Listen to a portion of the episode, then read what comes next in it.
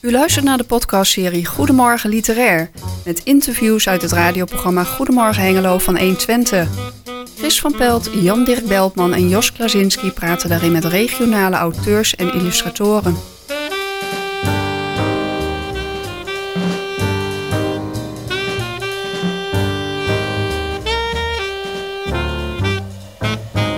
In deze eerste aflevering hoort u Jan, Dirk en Chris in gesprek met fantasy-schrijver Kim ten Tuscher over het derde deel van haar serie Vertellingen van de Ondergang.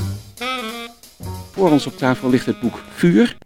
Ja, we zijn heel benieuwd. Ja, er liggen zelfs twee boeken vuur. Want ik begreep al dat de uitgever zei van nou, dat boek is veel te dik om in één bundel te doen. Want dan eh, valt hij uit elkaar als je het probeert te lezen. Nou, dat sterker nog, dat was niet de uitgever. Hij lag al bij de drukker en de drukker kwam terug van eh, hij moet in twee en dat moet morgen, anders is hij niet op tijd. Dus... Wow, wow, dat was er nog even stress. Nou, ja, dan, daarom. nou, Dus, dan eh, vallen we meteen met de deur in huis. Van hoe ging dat verder dan bij die drukker? Eh, nou ja, een dag gaat werken om... ik maak zelf de omslagen voor mijn boek. Ik maak wel meer omslagen voor de uitgeverij. Normaal is dat natuurlijk iemand anders.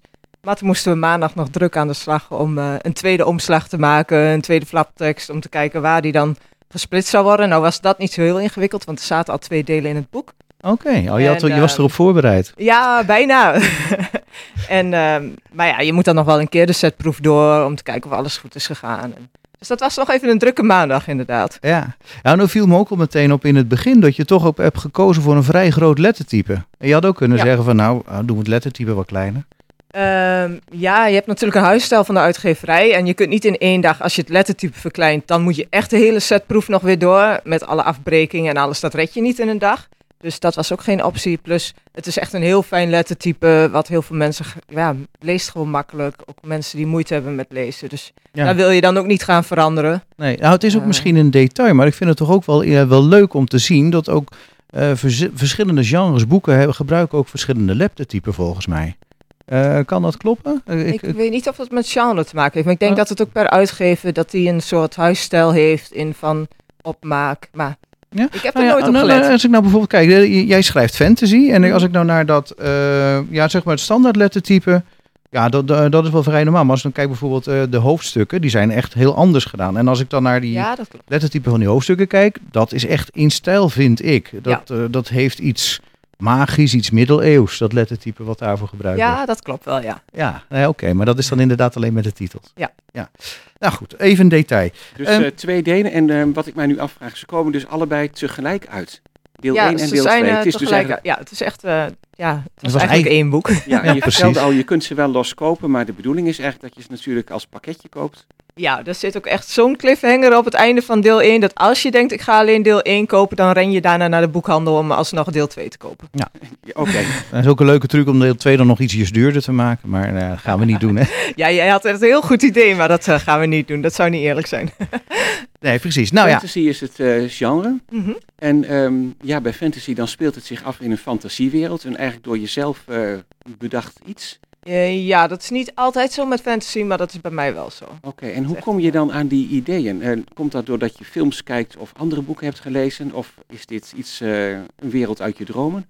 Ehm, nee, nou ja, ik ben niet zo'n hele planmatige schrijver. Dus het was niet zo dat ik aan dit verhaal begon, of aan deze wereld, dat ik dacht, oh, zo moet het eruit gaan zien. Het was eigenlijk gewoon mijn hoofdpersoon stak de grens over en kwam in een koninkrijk. En van daaruit ben ik verder gegaan, zo van, oké, hoe ziet dat er dan uit? En wat zit er dan aan de andere kant van de grens? En zo ontwikkeld, ja. ontwikkelde ze weer. even Ontstaat gewoon schrijvenderwijs. Ja, bij mij wel, ja. nou, heel in het kort. eh, ze heeft nou, je hebt nou negen boeken uitgebracht. Acht van de negen spelen zich eigenlijk af in dezelfde wereld. Ja. Dus dit is het achtste boek in dezelfde wereld. Alleen eh, de eerste delen, dat waren dus, er was een trilogie wat eigenlijk eerst eh, twee delen moest worden. Maar dat was ook al drie delen geworden, begreep Ja, ik. het zou eerst één deel, toen twee, toen Dus ze, ze begon met een trilogie. En daarna is er dus een nieuwe serie begonnen. En dat is inmiddels dus. Eh, nee, er zat, nog een, er zat nog een duo tussen. Ja, klopt. Eh, en nou is het dus weer een laatste deel van een trilogie. Maar allemaal. Nee, nee, nee, dit was een vierluik. Oh, sorry. Oh, er Ja, komt er nee, nog... er Oh, Oh, nee, achteraan, maar. Er goed. komt, er Dit komt is- nog één achteraan die ook Ja, weer als uit twee delen bestaat. Nou, dat- Nou, dat is nog een beetje... Dat nog het zou zomaar kunnen. En eh, wat vind je nou eigenlijk van het milieu, al die bomen die hiervoor gekapt moeten worden? Ja, dat eh, is echt... Dat vind ik wel een drama. Dat compenseer ik dan maar graag op andere vlakken. was een hele flauwe vraag tussendoor, maar ik beschoot me nou wel even te binnen, ja. natuurlijk als e-book Nou, is- eh, gaan bestellen misschien? Of is dat, is dat te bestellen als Eh, dat e-book? komt als het goed is dit jaar. In het Engels zijn ze wel eens e-books, maar in het Nederlands nog niet. Ah, om het goed te praten, fantasy fans zijn heel trouw, dus het staat allemaal mooi in de, in de boekenkasten en zo. In plaats van een plastic vaas kopen ze dan papier, dat is altijd iets beter. Maar Dus- kijk. Ah, geweldig. Jullie lenen vast ook boeken aan elkaar uit. Ehm, Nee, tuurlijk niet. Dan krijg je ze terug met ezelsoren. Ehm, eh, ik, ik probeerde een beetje een paar centrale vragen te, hè, te, te denken. Wat was dan een beetje research? We hebben het aan de andere twee dames ook gevraagd. Eh, ja, hoeveel research heb jij nou nodig? Van ja, met fantasy denk je, ja, je verzint alles bij elkaar. Maar aan de andere kant, je moet natuurlijk wel je wereld kloppend zien te houden. Ja. En er zijn ook bepaalde details waar je toch het een en ander moet uitzoeken, volgens mij. Nou, vooral dat, ook dat eh kloppend houden, omdat het het achtste boek is in, in dezelfde wereld. Ik moet wel dat consequent houden. Dus niet dat er ineens eh, geen zwaartekracht meer is of zo, of iets zonder logische reden. Dus in die zin heb ik wel hele notitieblokken volgeschreven, waar ik zelf elke keer weer in blader om te kijken of alles nog klopt.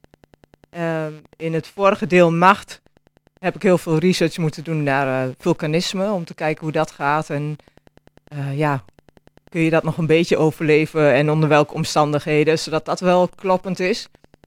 Dus af en toe ja, moet ik ineens ergens een onderwerp heel snel mezelf meester maken en kijken wie me daarbij kan helpen. Ja. En, En- af en toe gebruik ik gewoon snoepreisjes om eh, te- onder het noemer research. dus Ja. eh, Maar goed, daar heb je met dit boek ook wel wat aan gehad. Want in dit boek komen ook eh, sledehonden voor. Ja. En nou ben je toevallig ook daar ergens geweest in het noorden waar die sledehonden ja, voorkwamen. dat, eh, dat bedoel ik met snoepreisjes. Nee, ik, ik wilde eigenlijk al heel lang eh, het Noorderlicht zien. En Gaaf. eind vorig jaar kwam eh, mijn broer ermee. Ik wil het Noorderlicht zien. Ik zei, ja, ik ook. Dus toen hebben we maar gepland. En ik zei, dan moeten we het wel snel doen, want dan kan ik het nog gebruiken voor mijn boek. Dus toen zijn we in februari zijn we erheen geweest en hebben we dat gezien en ook eh sledetochten gemaakt. Want dat zit inderdaad in vuurwel. En nou, het leuke is, als je dan zelf op zo'n slee staat, dan merk je ineens dingen met remmen en hoe dat werkt. Dat je denkt van, oh, dat, dat sta je niet bij stil. Dus ik heb na de tijd nog wel mijn hoofdstukken aangepast. Dat ik denk van, oh ja. eh, Nou, Dan ben ik wel- goed dat je wat meer details eh daardoor... ja, ja, Ja. sowieso. Want eh, ook ehm, als je heuvel afgaat, dan moet je eigenlijk dus remmen. Anders dan slee je- die honden voorbij. Dat is Ja, ook eigenlijk oh wel ja. logisch, maar sta je niet bij stil. En er zit een scène in dat, dat ze vluchten voor een lawine. Dus eigenlijk wil je zo snel mogelijk verder, maar Lilith moet op de rem gaan staan. Dat vond ik eigenlijk een heel leuk detail, zo die tegenstelling ook Om het dan Dus ook, dat is, ja. geloofwaardig en realistisch Ja. te houden. Ja. Maar hoe, hoe moet je nou remmen op zo'n uh, sledehond? Ja, eh, nou, ehm, je hebt een eh, soort plaat en daar ga je met je gewicht op staan. Dan rem je een klein beetje. En dan heb je nog zo'n hele grote rem en daar moet je dan eh, op gaan staan. Dat is echt zo'n zo'n zo'n getand metalen ding. Dan sta je echt stil. En als je je eh, bestuurder eraf valt, dan heb je die voorop zit, heeft nog een anker die die uit kan gooien, zodat je ook nog stilstaat. Maar anders kun je niet meer remmen. Dus dat is wel... eh, ja, heb ik ook nog nooit bij stilgestaan. Nee, Nee, daar kom je dan weer achter. Ja, dat Ja. zijn wel hele leuke dingen. Ja. ja. daarom. Dus, Ja. eh, En ehm, ja, jij mag natuurlijk niet te veel verklappen. Ehm, ik wou zeggen, waarom komt die sledehond in het boek vuur voor? Dat sneeuw en vuur begrijp ik nog niet helemaal. Maar oké, dat is misschien een iets te lange uitleg. Ehm, we hebben iedereen ook gevraagd om een stukje voor te lezen. Misschien is het wel handig om dat nu eh, te doen. Ik, eh, je had iets uitgezocht over, eh, bij hoofdstuk 4. Ja. Eh, ik weet niet of je nog van tevoren even iets moet eh, introduceren voordat je gaat lezen. Ehm, even- nou, ehm, ik denk dat het vrij vanzelfsprekend is en anders eh, word je misschien lekker nieuwsgierig. Het is trouwens, het is best wel een, een vurig stukje, maar ze, ze zit nu, ze heeft net gesleed en ze zit gewoon in een tent midden in een sneeuwvlakte. En we hebben het dan over Dus, eh, Lilith, hè? dat is de Lilith, hoofdpersoon ja. vanaf het tweede boek, zo'n beetje. Ja, Een van de hoofdpersonen. Ja. Lilith zat in kleermaker zit op de slede die dienst deed als bank en bed. Boven haar handen draaide een oranje bol magma. De kokende magie verspreidde een felle hitte. Een zweetdruppel gleed vanaf haar slaap over de zijkant van haar wang en hals. Lilith beet op haar onderlip. Het was inspannend om de magmabol in stand te houden, maar ze had besloten dat ze er niet langer bang voor wilde zijn. Daarom oefende ze regelmatig met Lut Anne of met Neil. Sinds een paar dagen durfde ze het ook alleen. Ze staarde naar de bol. Het was schitterend om die te zien bewegen. Kleine ontladingen verspreidden zich over de oppervlakte. Af en toe waren ontploffingjes, waardoor beetjes magma werden weggeslingerd, die vervolgens snel oplosten in de lucht. Zo had de wereld eruit gezien voor Jacob aan zijn schepping begon. Het was toen nog geen plek waar leven kon zijn, maar hij was wel onmisbaar geweest om dat leven te kunnen creëren. Zonder dit als basis had Jacob niets gekund. Jacob vroeg zich steeds vaker af wat er waar was van het scheppingsverhaal zoals Jacob dat vertelde. Van een heel klein stukje. Oh, dat is een heel klein stukje, ja. Ja, en Jacob is een soort godheid, ja, toch? dat is de Nee. God van mijn wereld. Ehm, in de trilogie was het eigenlijk nog niet zo heel erg zeker of hij wel een ware God was. Dat, eh, die vraag wordt wel beantwoord in, in deze serie. Oké. Mhm. Ja, ik, eh, eh, ik, ben, ik probeer het even op me in te laten werken wat ik nou hoorde. Wat wil jij vragen? ja, je, je hebt er religieuze thema's in verweven, of hoe moet ik dat zien? Ja, ik vind het ehm, eigenlijk heel interessant ehm, wat je, ja, waar je vandaan komt en waar je opgroeit. Dat bepaalt eigenlijk waar je in gelooft en wat je ja, meedraagt. En religie bepaalt eigenlijk ook voor een heel groot gedeelte soms hoe je naar andere mensen kijkt en naar andere groepen. En ook hoe bepaalde religies in de echte wereld tegenover elkaar staan eigenlijk. En ik vind het leuk om dat dan te vertalen in fantasy. Dus dat Ik- heb je naar je eh, fantasywereld ja. eh, toegebracht om daar eh, Ja, Ja. te beschrijven. Breng me nog even naar een ander deel waar we het over gehad hebben. Eh, Jos die noemde inderdaad in het boek eh, van Saskia Schouten, en die noemde duidelijk iets van het goed en het kwaad. Hè? Zo van, nou ja, die ene man die is duidelijk wat minder goed dan die vrouw, zo te horen.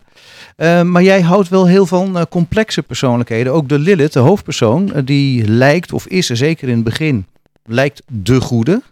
Maar naarmate het verhaal vordert, naarmate de boeken vorderden, blijkt Li- Lilith toch ook veel complexer in elkaar te zitten dan je denkt. Want die heeft ook hele slechte dingen gedaan. En dat fascineert jou. Hè? Dat is ook een, een, een drijfveer om die boeken te lezen.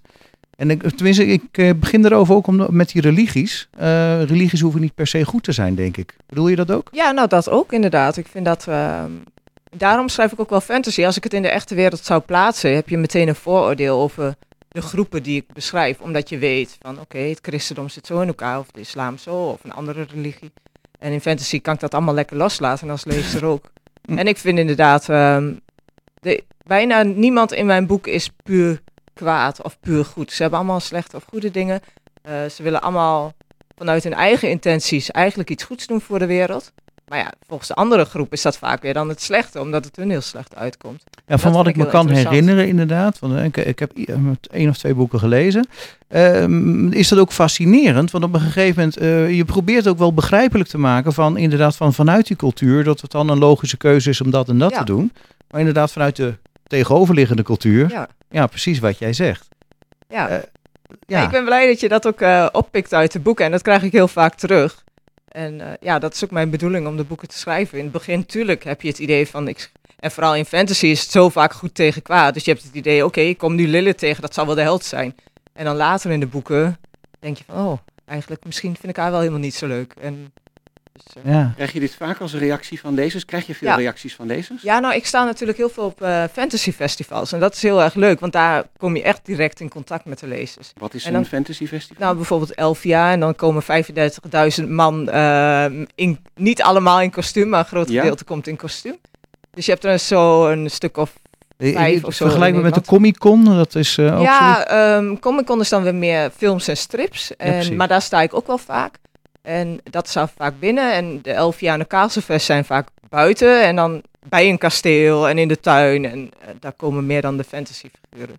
Dat is echt super gaaf om heen te gaan. Oké, dus fans die komen daar verkleed als eh fantasyfiguren Ja. of figuren uit de boeken. Nou, dat heb ik nog niet meegemaakt. Dat Nee, zou echt heel cool zijn als Ja. ineens eh, iemand voor me stond. Zo van, hé, ik eh eh, Ehm, laat inspireren. Maar Ja, maar je hebt het alleen van de boeken en de omslagen. Want zeg maar foto's of een film of, een, of zeg maar een, een- een- hoe zo iemand eruit moet zien, dat, dat is het toch niet, of wel? Eh, nou ja, ik heb natuurlijk wel twee boektrailers. Ehm, ik heb een, van de Lilith-trilogie heb ik een boektrailer gedaan. En van ehm, Jager en Prooi, mijn tweeluik, is een videoclip gemaakt. Maar dat was ook echt een videoclip met eh, een beetje filmische sfeer. Dus dat komen ook drie eh, personages uit mijn boeken in voor. Oké, dus daar Dus, zie je eh, ze dan ja, wel van zoals ze jij ze dan... Nou ja, daar zie je eh, ehm, ja, wat in de buurt komt. ik kan, ja, ik bedoel, je, je kunt wel een heel beeld hebben, maar sowieso heeft iedereen een ander beeld. En je moet natuurlijk ook maar een goede acteur kunnen vinden die er precies op lijkt en zo. Dus, ja. Ja, ja oké. En, uh, maar ja, nou, uh, nou we het toch over film hebben en zo. Uh, zijn er al regisseurs langsgekomen om een van je boeken te gaan verfilmen? Of misschien de hele serie? Nou, was het maar ik waar. Bedoel, de Harry Potter reeks is verfilmd. En je noemde zelf The Lord of the Rings. Ik weet Ja. niet of ik je daar al mee mag vergelijken, maar... Tuurlijk. Eh, nou, misschien meer Game of Thrones of zo, qua gruwelijke dingen die erin voorkomen. En niet goed en kwaad. Maar ehm, nee, was het maar waar. Het zou ik wel echt heel erg leuk vinden als, het, ja, als er interesse zou zijn. Maar ja, dat is echt... eh, hoewel, nu ze in het Engels verkrijgbaar zijn, wie weet eh, wordt het opgepikt. Binnen Nederland is het sowieso niet handig om het te verfilmen. eh nou, lijkt me ook erg duur zo'n productie. Eh, Ja. heel veel smink, griem, eh, ja, settings. daarom. Dus eh, Oké, dan moet je dus echt heel grootschalig gaan aanpakken eh, als je dat zou willen doen. Je houdt Nou het ja, voorlopig gewoon even bij je boeken publiceren.